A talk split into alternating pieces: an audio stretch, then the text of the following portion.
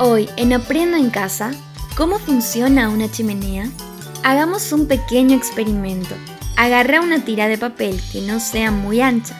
Ahora, sostenela de los lados más cortos sin que esté totalmente estirada. Antes de avanzar, responde esta pregunta. ¿Qué va a pasar si soplamos por encima del papel? ¿El papel irá hacia abajo, hacia arriba o no pasará nada? Sorprendentemente, el papel va hacia arriba. Pero ¿cómo es posible si es que estamos soplando por encima del papel? Bien, esto sucede gracias al principio de Bernoulli, que nos dice que a mayor velocidad obtenemos menor presión.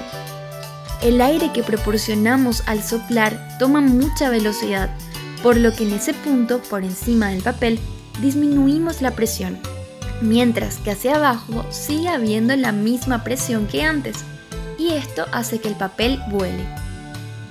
Si alguna vez te preguntaste cómo funcionan las chimeneas, es el mismo principio.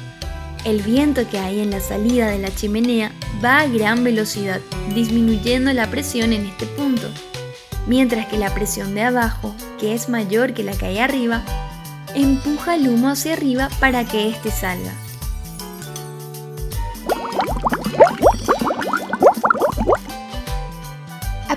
Casa es una producción del Ministerio de Educación y Ciencias, o MAPA, Espacios de Ser y UNICEF.